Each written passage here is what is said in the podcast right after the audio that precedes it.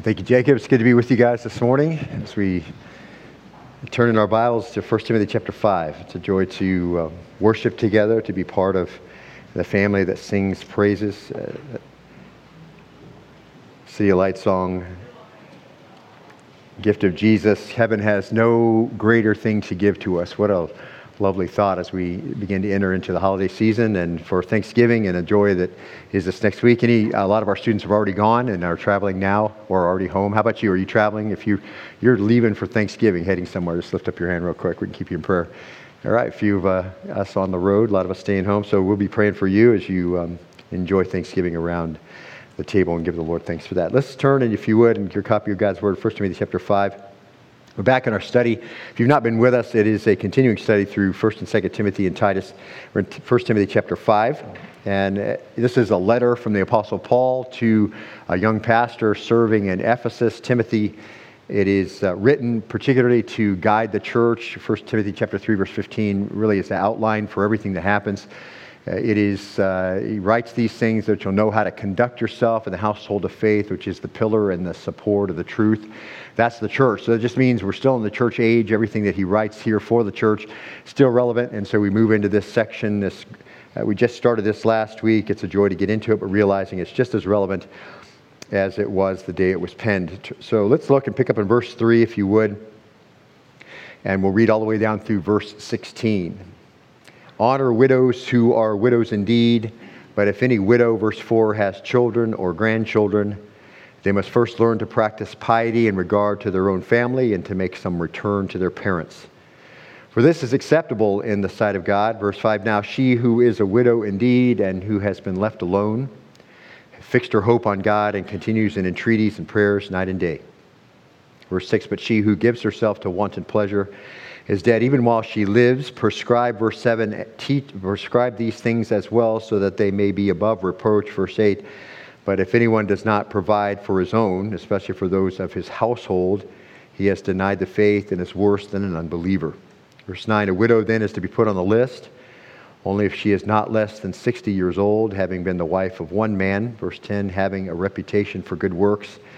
If she has brought up children, if she has shown hospitality to strangers, if she has washed the saints' feet, if she has assisted those in distress, and if she has devoted herself to every good work. Verse 11, but refuse to put younger widows on the list, for when they feel sensual desire in regard to Christ, they'll want to get married, thus incurring condemnation because they've set aside their previous pledge. Verse 13, at the same time, they also learn to be idle as they go around from house to house, and not merely idle, but also gossips and busybodies, talking about things not proper to mention. Verse 14, therefore, I want younger widows to get married, bear children keep house and give the enemy no occasion for reproach.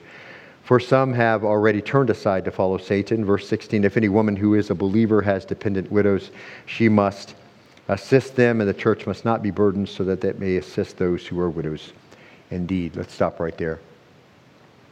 R. Kent Hughes' book, Liberating Ministry from the Success Syndrome, uh, relate a story uh, of a meeting that took place a number of years ago between Mr. Charles Schwab then president of Bethlehem Steel, and Ivy Lee, a management consultant. Lee was an aggressive, self confident man who, by his perseverance, had secured the interview with Mr. Schwab, who was no less self assured, being likely one of the most powerful men in the world at that time. And during the conversation, Mr. Lee asserted that if the management of Bethlehem Steel would follow his advice, the company's operations would be improved and their profits increased. Schwab responded, If you can show us a way to get more things done, I'll be glad to listen. And if it works, I'll pay you whatever you ask within reason. So Lee handed Schwab a blank piece of paper and said, Write down the most important things you have to do tomorrow. Mr. Schwab did so. Now, Lee continued, Number them in order of importance. Schwab did that. Tomorrow, he said, start on number one and stay with it until you have completed it. Then go on to number two and number three and number four. And don't worry if you haven't completed everything by the end of the day, at least you will have completed the most important projects. Do this every day, he said, and after you've been convinced of the value of this system, have your men try it. Try it as long as you like, and then send me your check for whatever you think the advice is worth. Two men shook hands, and Lee left the president's office A few weeks ago, Charles Schwab sent Ivy Lee a check for $25,000, an amazing amount in the 1930s. And he said in a note, it was the most profitable lesson he had learned in all of his long business career. It's not surprising to us, is it? Seems simple enough instruction. It's hard to figure out what's most important, probably.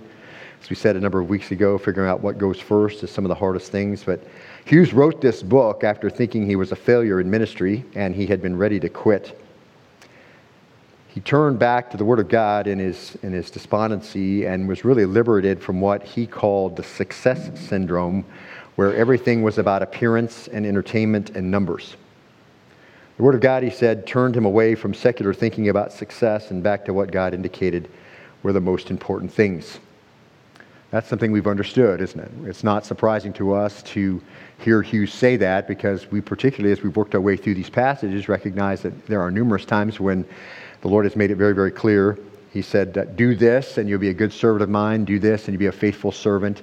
Uh, make this a priority. Teach the church these things. So we understand God has priorities. We understand He has the right to say what He wishes to say.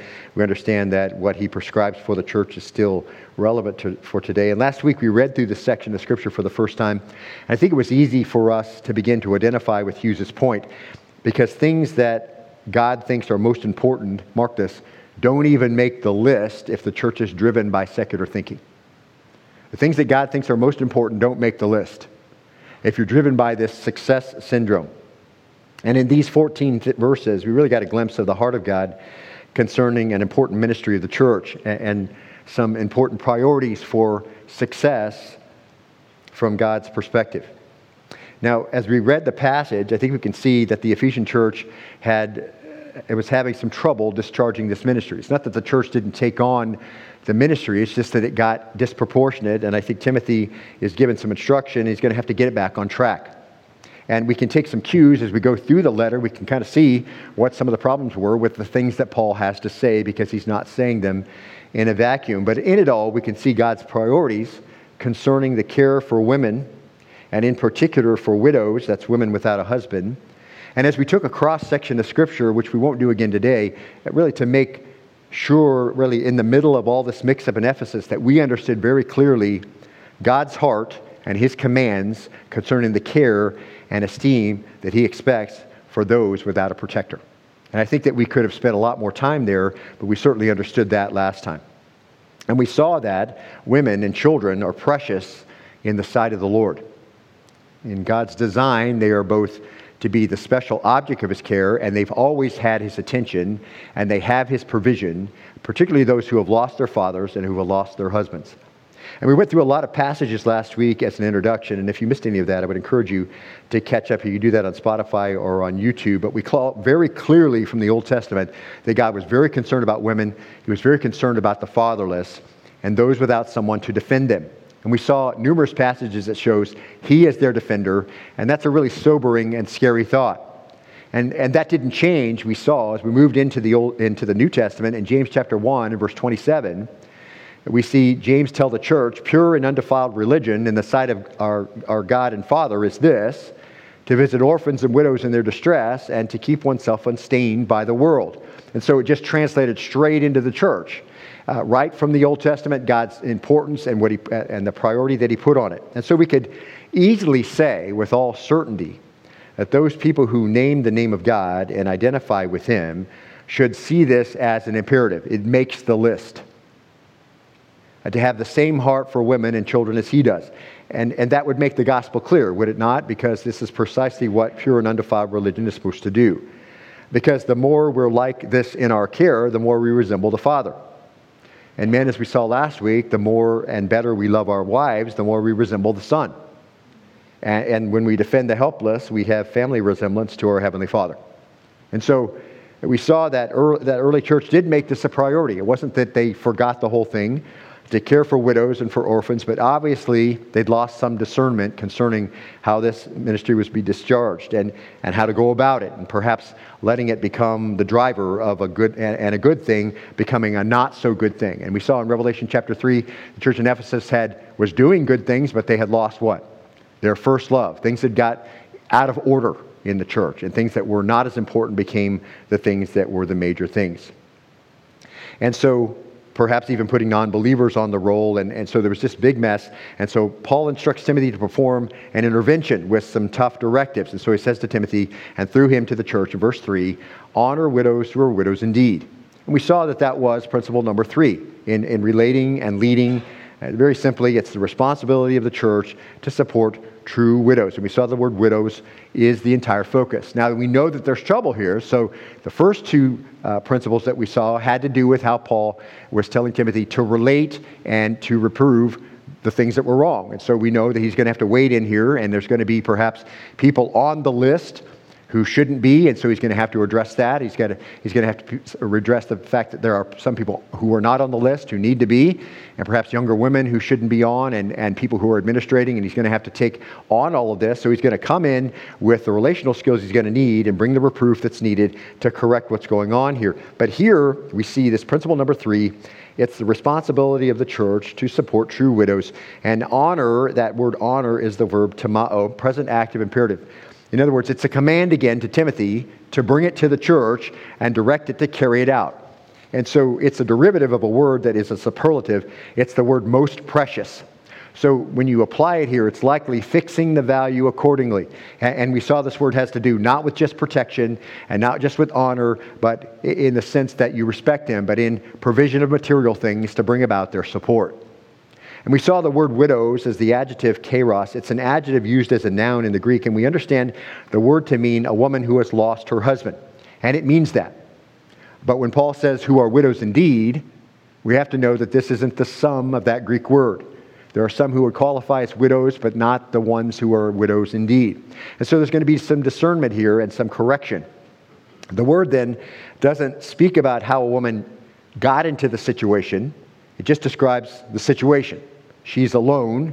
She suffered the loss of her husband. She has gaps. In fact, uh, that word kairos has to do with like a canyon or, or some kind of uh, gap that you can't cross, something that's missing there. And so the idea is she doesn't have what she needs. It doesn't say how she lost the husband. Usually, of course, we, we would certainly think she lost the husband through death. That is the normative meaning of the word for us. But in this passage and in the Bible, that's not the normative meaning. It could certainly include that, there's nothing here that indicates, though, that it's limited just to that. And in the context of its usage in the first century, it could mean a woman who lost her husband in any fashion. She could have lost him by death. She could have been wrongfully divorced. She could have been deserted or cast off. There's any number of ways that a woman could find herself in a position where she was a widow indeed. In 1 Timothy 5 5, which we're going to look at in depth in just a minute, we saw this last time. It helps really under, us understand this definition we see now she who is a widow indeed, and then mark this as he really defines it, who has been left alone. Her position is she's forsaken, she's desolate. It doesn't say anything about the husband's death, it just simply describes the state of a woman who's been left alone because her husband is no longer present. And so she is in serious straits. And during that time, there were no social services to provide anything, and unless they had someone to care for them, they were often reduced to poverty. And then in verse 3, look back there, when we read, honor widows who are widows indeed, it just means truly bereft, truly left alone, without resources. Now, not every single woman is in that situation. Not every single woman is really in dire straits. Not every widow will qualify because of the choices or character that we're going to see or the situation. So Paul is going to help Timothy deal with the situation by giving him a measuring rod, a list of qualifications. And, and that seems just obvious, right? Because otherwise, everyone's going to have their own definition of who qualifies. Everybody's going to have their own definition of who is deserving. Everybody's going to try to figure out what it means to be in need. What's the standard of living I need to, to get by? Now, look at verse 4. If any widow, as, as Timothy begins to apply this measuring rod through Paul, he says, But if any widow has children or grandchildren, they must first learn to practice piety in regard to their own family and to make some return to their parents, for this is acceptable in the sight of God. And so we're going to see this later in verse 9 uh, that there is to be a list. But it just says, if any widow, just the general term for no husband, no, no husband to provide for her. And as we said, it's not saying how they don't have a husband. That's not the issue as we work our way through the guidance, we're going to see that it's going to narrow those qualifications. And we just read it, and you can see a number of those things that have to be true. And here we begin to do that. So if any widow has children or grandchildren, that's direct descendants and a line down from them. Then this instruction they must first learn to practice piety in regard to their own family and to make some return to their parents. So before the widow is to put on the list as a true widow, what needs to be ascertained? Whether or not they have any family. So Timothy's obviously going to have to do that. They have to find out if there's any family, any children, any grandchildren, because it is the responsibility of the children and the grandchildren to support that widow. And that's what he's saying. He says, Let them, that is the children and grandchildren, learn first to show their godliness in the family. And the that word home, oikos, refers to the actual family under the roof. You say you're godly, let's see it in your family. And it says they must first learn manthano, and, and it's in, in the priority, present active imperative. It's a command. First, learn to make some return to your parents. That's what it says. If you're really godly, this is what you're going to do. And that was principle number four widow care. The family has the first responsibility. If you say you're godly and you're growing and you're studying the Bible and you're doing Bible studies and you're going to ministry, that's fine.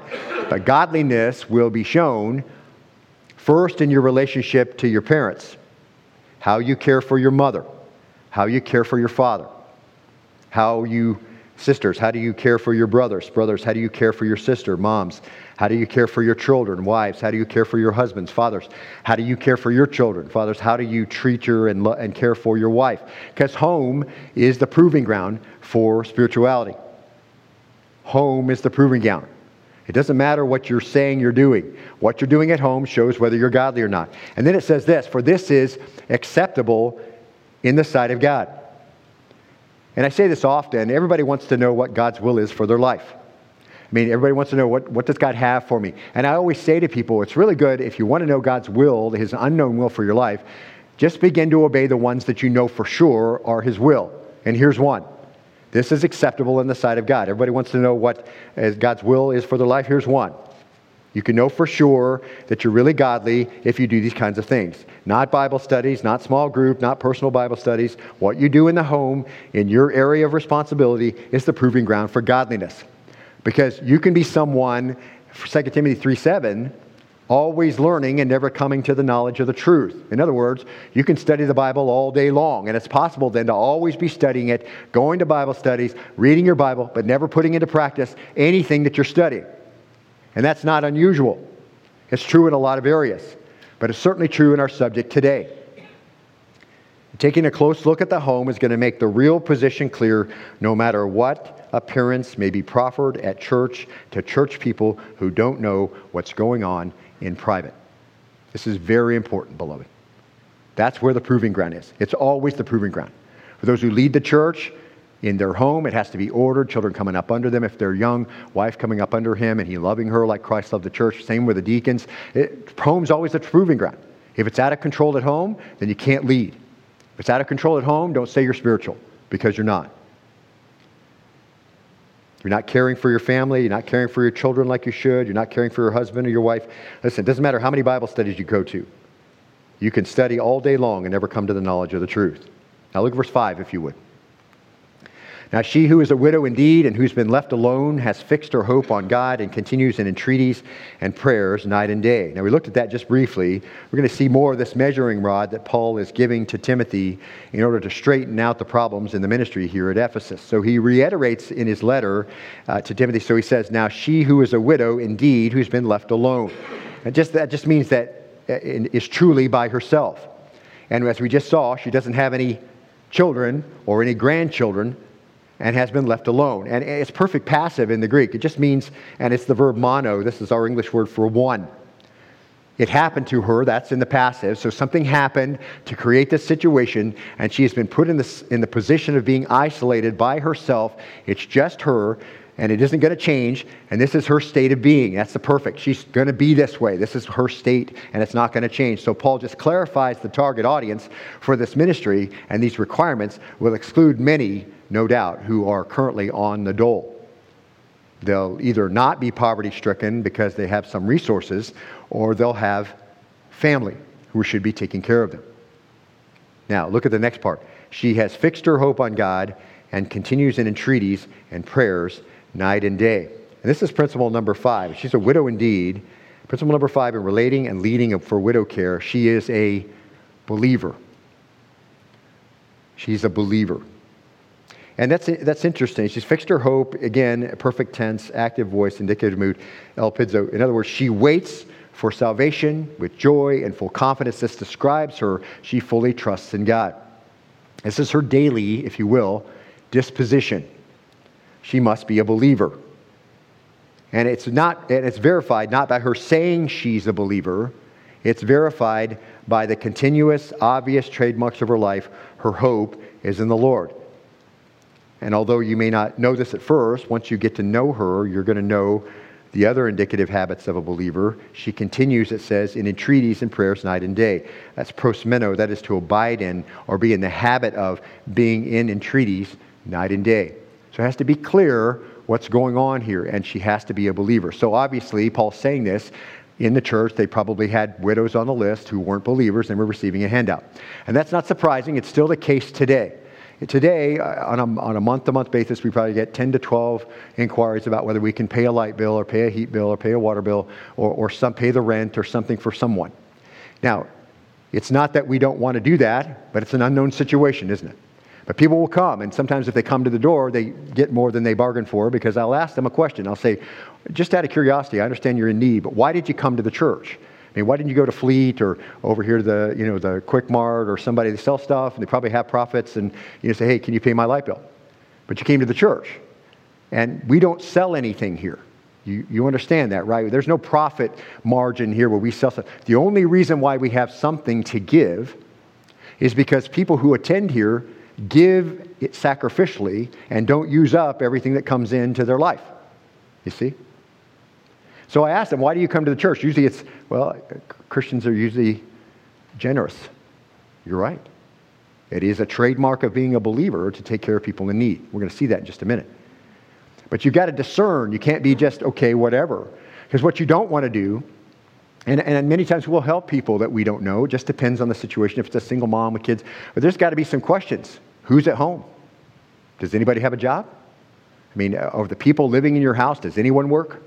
Because we know that you're supposed to work. We looked at that last time, didn't we? And so there's got to be some questions because what we don't want to do as a church is provide a medium of buffer between this individual and the consequences of their sinfulness. You see?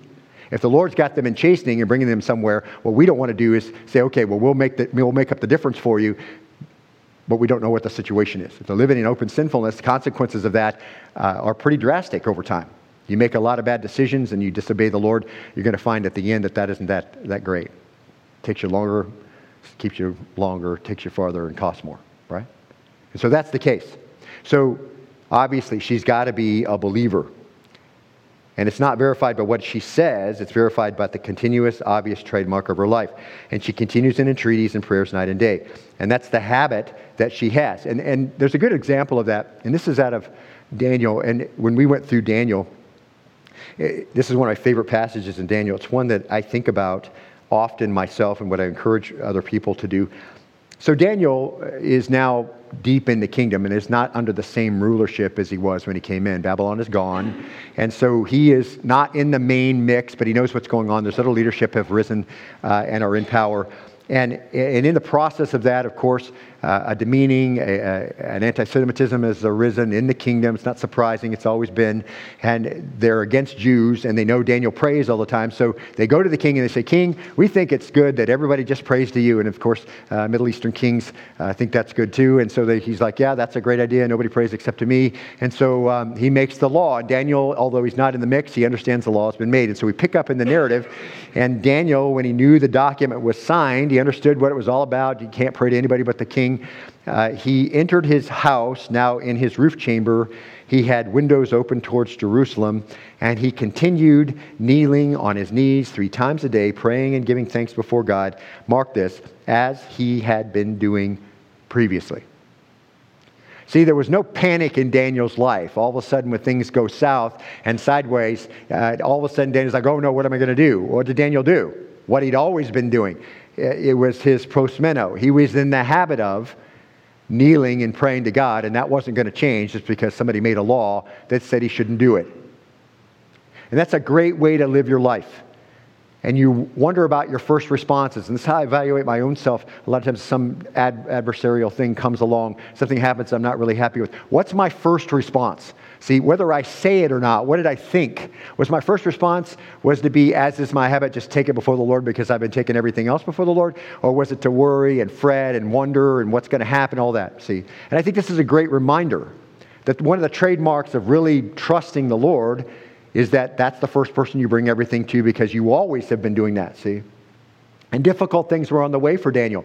He was going to go into the lion's den and he was going to be 70 plus years old. So There was no skipping around dodging the lions, okay? He was going to have to have the Lord come in and intervene, which is precisely what the Lord did. And this is the same idea. You know, he wasn't wringing his hands. He did what he always was in the habit of doing. And here, this woman who is desolate and alone is a believer. Her hope is in God, and she has a heart. He's the heart of a woman, and, and, she, and in her condition, and she trusts in him, see? And it's been her habit of trusting in him.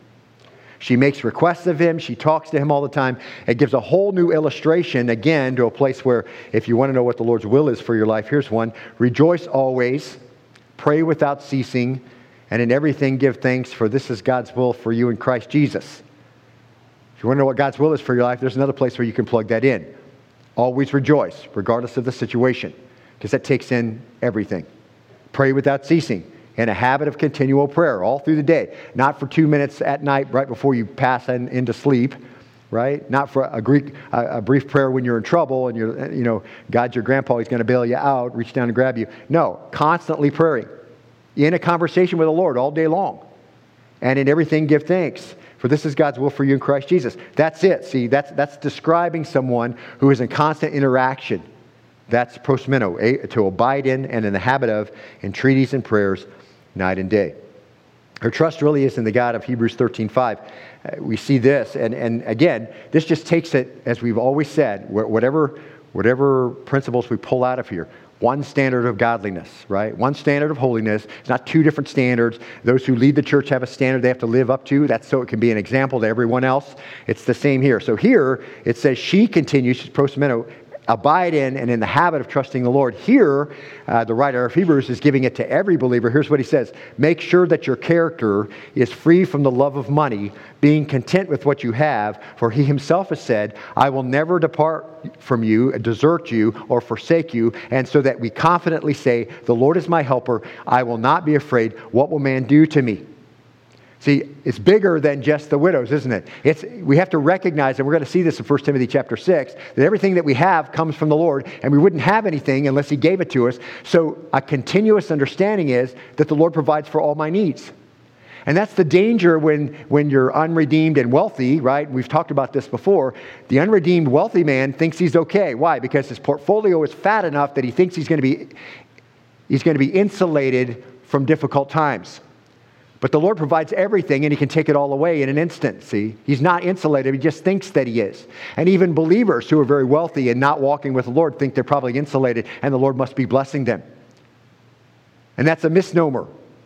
Here we have to recognize Everything comes from the Lord, and it's our responsibility to realize He's never going to desert you or forsake you. He said that, and the Lord is my helper. I'll not be afraid. What will man do to me? That's our confident assurance, just like this widow shows that she's, a re- she's redeemed because she interacts that way with the Lord.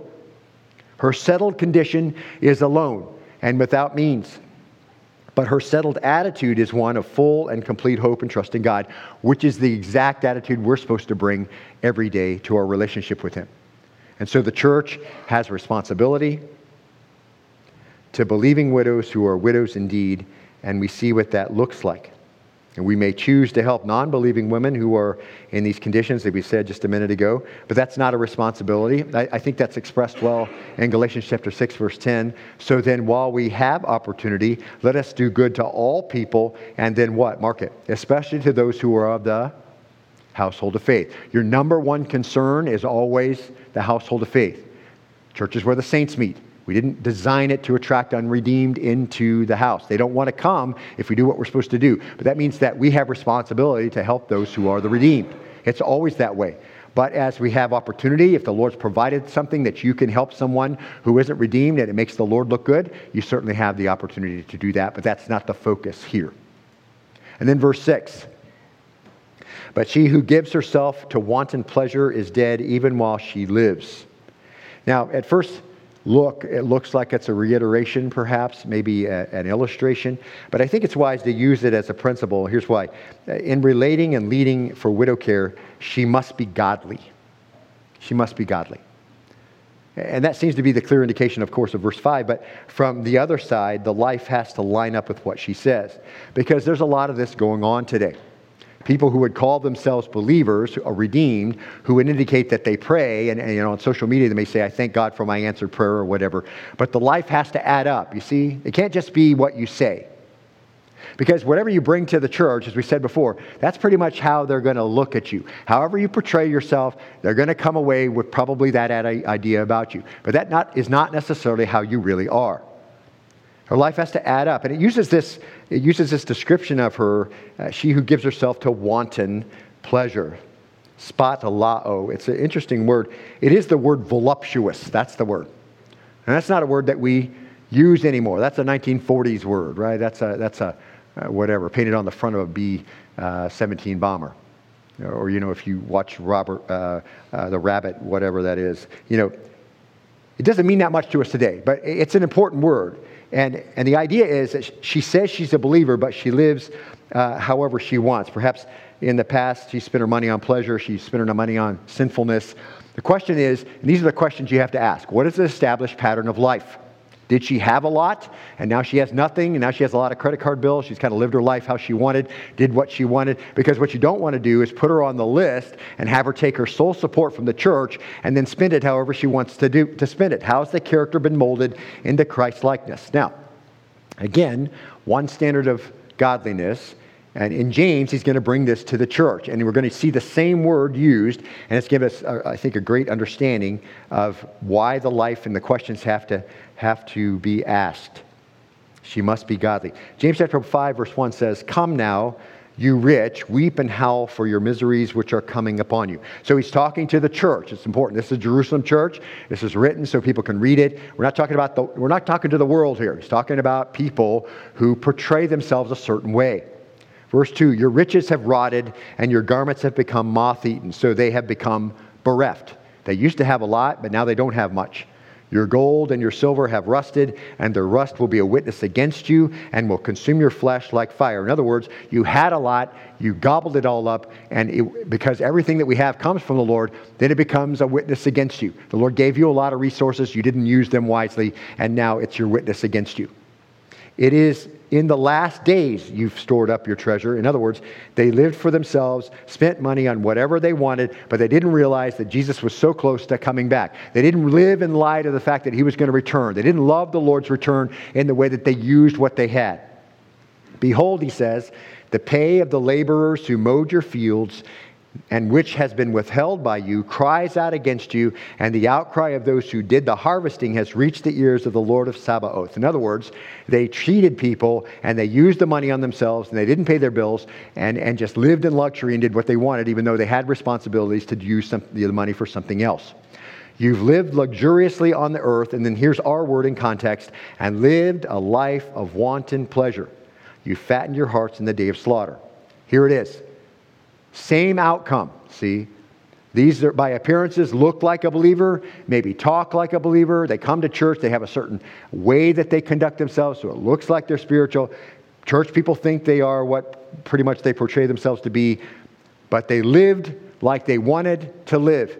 In the past, they did whatever they wanted. They had plenty of resources. The Lord provided all that for them, but they lived in, there it is, wanton pleasure. And this just gives some illustrations. So again, expands out that holiness, one one level of godliness, one level of holiness. This is to all the church. Listen, everybody can live this way. You're not to live this way. That's what it says. So Timothy is cautioned to look both ways, not only what she says and what it appears that she's doing, but also what happened before and how has she lived up till now. We're going to see more of that as we get through the passage. Look, verses 7 and 8, if you would. Prescribe these things as well, he says, so that they may be above reproach. Verse 8, but if anyone does not provide for his own, and especially for those of his household, he's denied the faith and is worse than an unbeliever. And that's interesting. Again, we've seen that word prescribe, parangelo. Again, that's the word for command. So Timothy has been given commands, and he is to what? Pass them on. It's not optional. It's not you come to the church, hey, if it's convenient and if you want to do it and you know it works well inside your budget or whatever, just kind of do this if you like. It's good. No, that's not it. See, these are commands and they're not to be ignored. And Jesus has the right to say what's supposed to go on in his own church. And he's the head of all the church, so he gets to say that. And these are the guidelines Jesus has set up for his bride to function properly in this ministry. And he tells Timothy to command it so the church may be, this is an interesting word, above reproach. It's the same word we had for 1 Timothy 3 2. Do you remember? An overseer, someone who wants to lead the church, then must be, mark it, our word, above reproach. And then it says the husband of one wife, temperate, prudent, respectable, hospitable, able to teach, and etc. It's the compound adjective. It means not able to be called out. Literally, no handle. Everybody's supposed to live that way. That's not surprising, is it? The Lord wants his bride to live in such a way that they are above reproach. That the Lord wants his bride to be unable to be called out? Does he want us to live in the community, in our workforce, or wherever we are, uh, in our small, in our, in our business, or whatever we do? Does he want us to live in such a way that the, that the Lord's gospel is compromised and they can say, I mean, you say you're a believer, but these are things are, that are in your life. They shouldn't be in your life. These are very, very clear, see?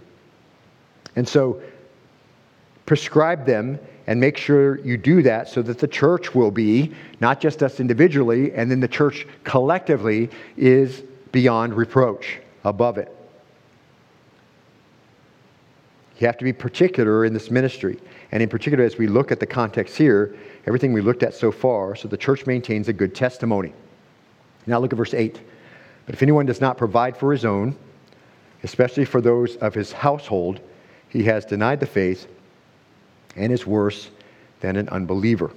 Now, this is interesting that Paul uh, what Paul's doing here in the letter. In verse 4, if you remember, he said, if any widow has children or grandchildren, they must first learn to practice piety in regard to their own family and make some return to their parents.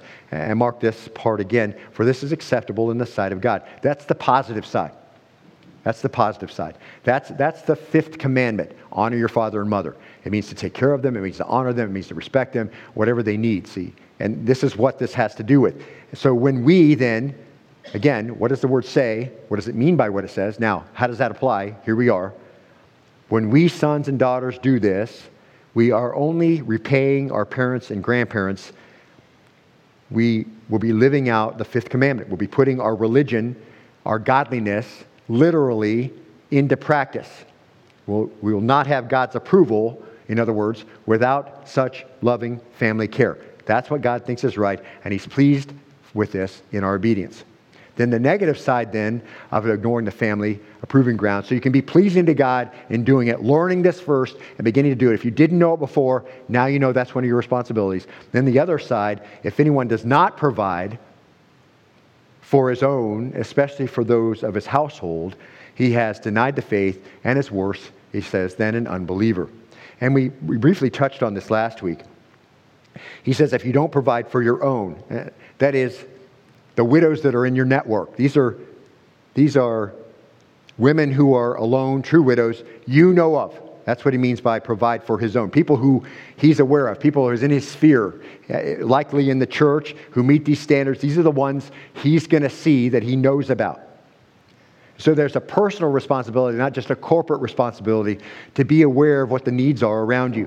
And if you don't provide for those that qualify uh, in their own family, so we know the first phrase is beyond family. See, uh, it, it, the family of the church, because he specializes and says, especially of your own family. So those are his own, and then especially of his own family. So there's really a bigger group taking in that first one, and then of his own family. He says, if you don't help the ones you're aware of, and especially in your own family, your own parents, grandparents, uh, your own aunt or own sister, whatever it is, someone who's close to you who is in need of it, if you don't help those along with everyone networked to you in any sense who belongs to you as a friend or acquaintance, there are two things going to go, that are going on here. Here's the first one. Very, very broad. Anybody who's an acquaintance of yours, certainly inside the church, and then your own family. First one is, he has denied the faith.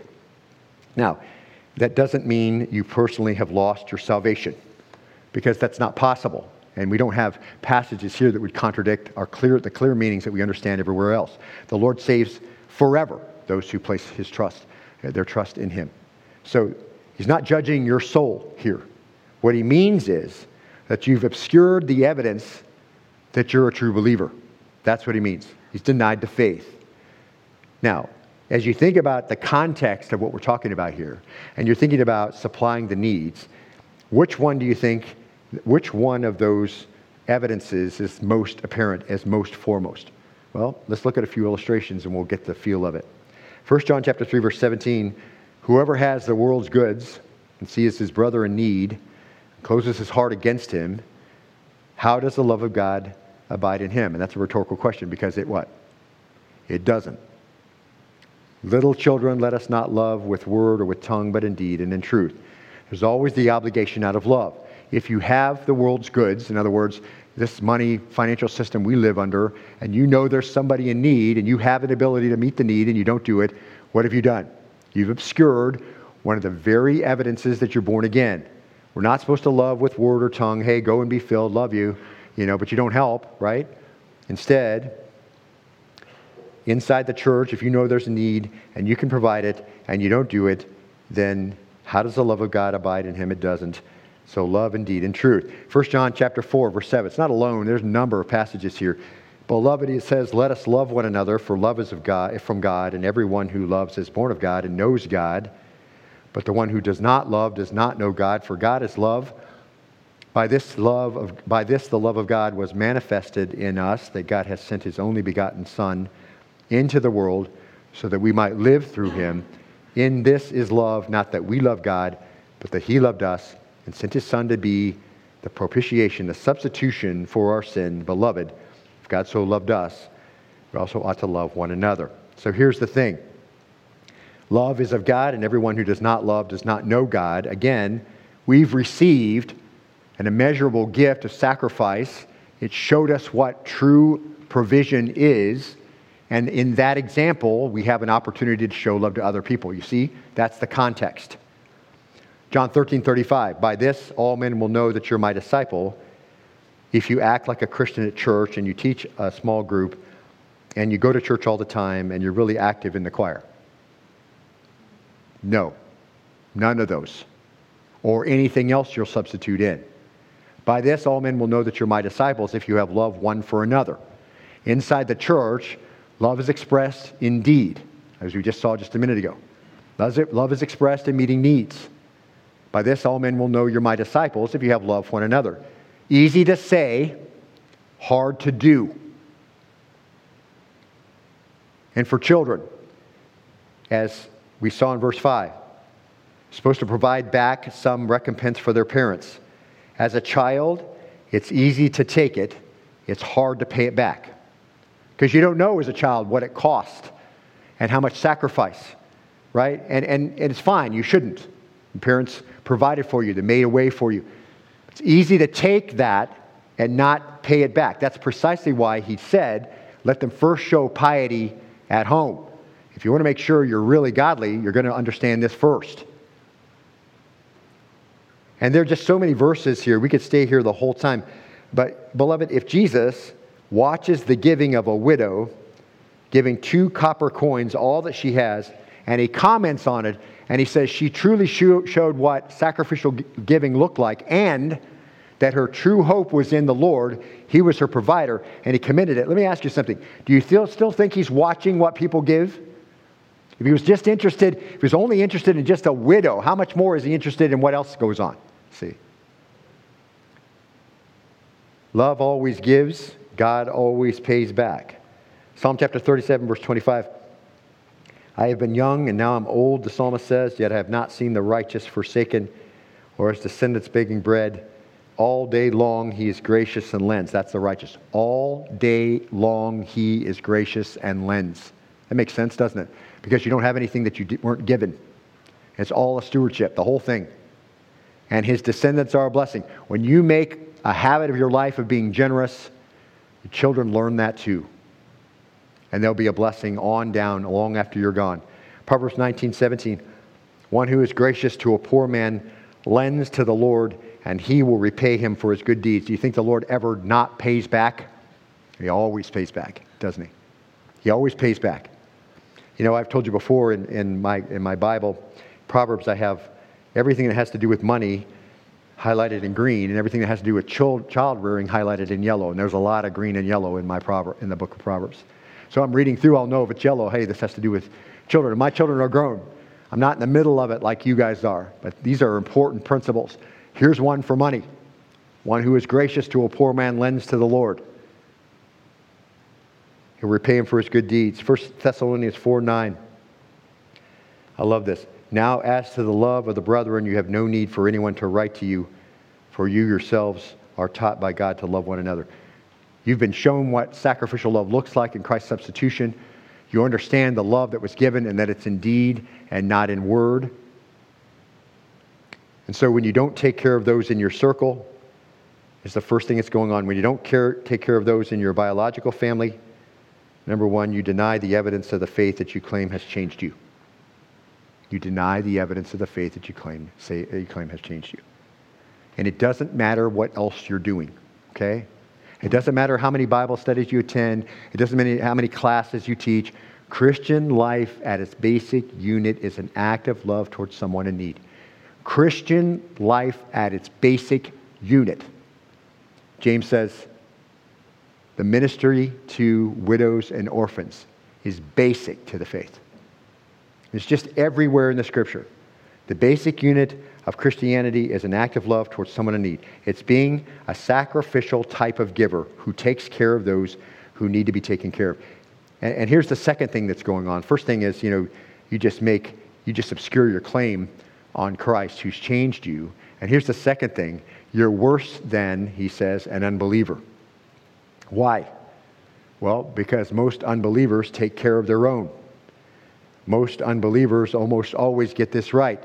And so you don't want to act worse than someone who has made no profession of faith. This is just so shocking because most unbelievers have no real model to follow since they don't know Christ. They don't understand the substitution that occurred that saved them from uh, a debt they couldn't repay. And as we just saw, unbelievers don't have the power to love like we do, like you've been given by the Holy Spirit.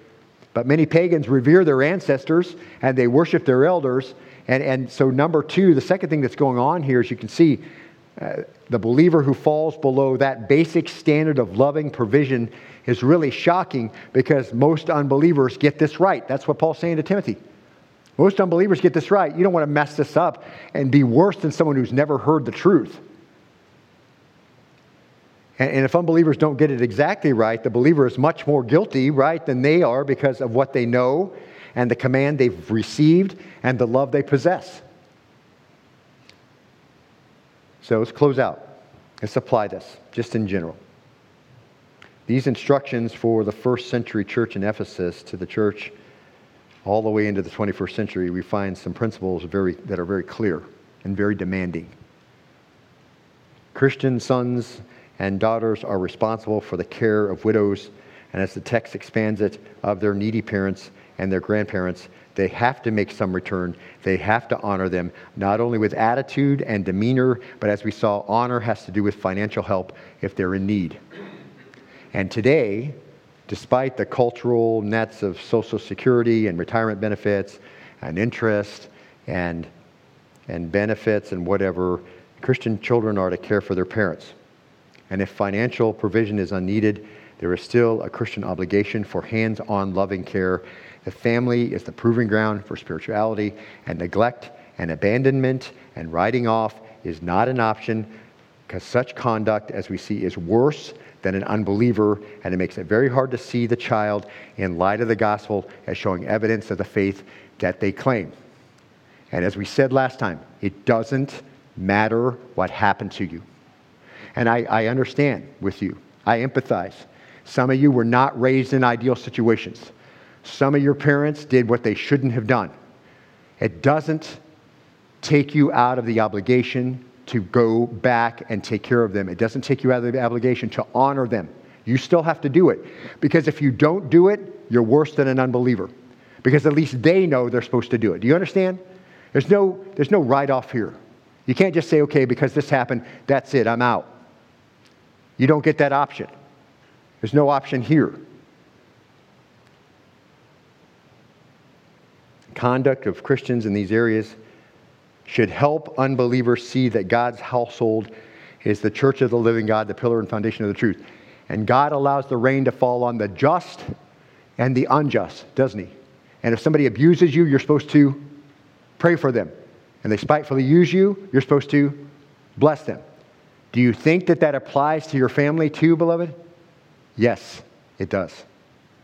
So you have to figure out some way to model Christ. You look like a family relationship when you answer back with kindness when all you received was whatever abuse,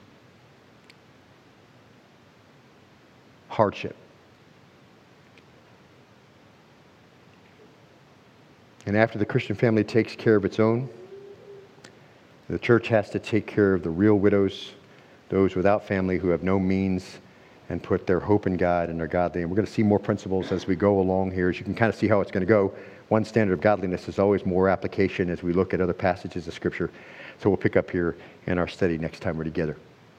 And I would just say to you, that the same advice given to Charles Schwab is perfect for us. Number them in order of importance. I think you got it. Tomorrow morning, start with number one and stay with it until you've completed it.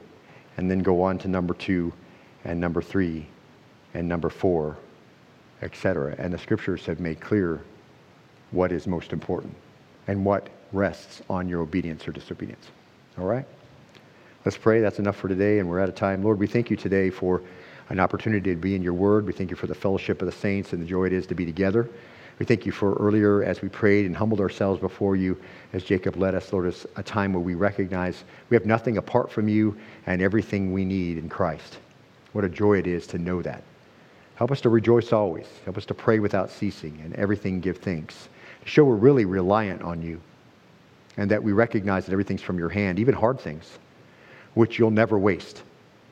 You'll never waste a hardship. You'll never waste a hard thing we've had to go through.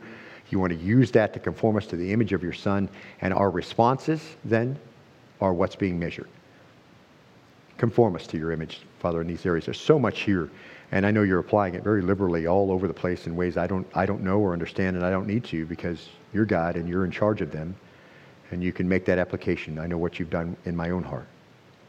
So, Father, be at work through your word. We give you full reign here uh, tear down our false pretenses and, and thoughts that are incorrect and don't line up with what your word says, and instead help us to replace them with the things that you said, which is true sanctification. That's true, be, truly becoming more like Christ. It's consistent obedient obedience in doing what the word says to do. The application part for us.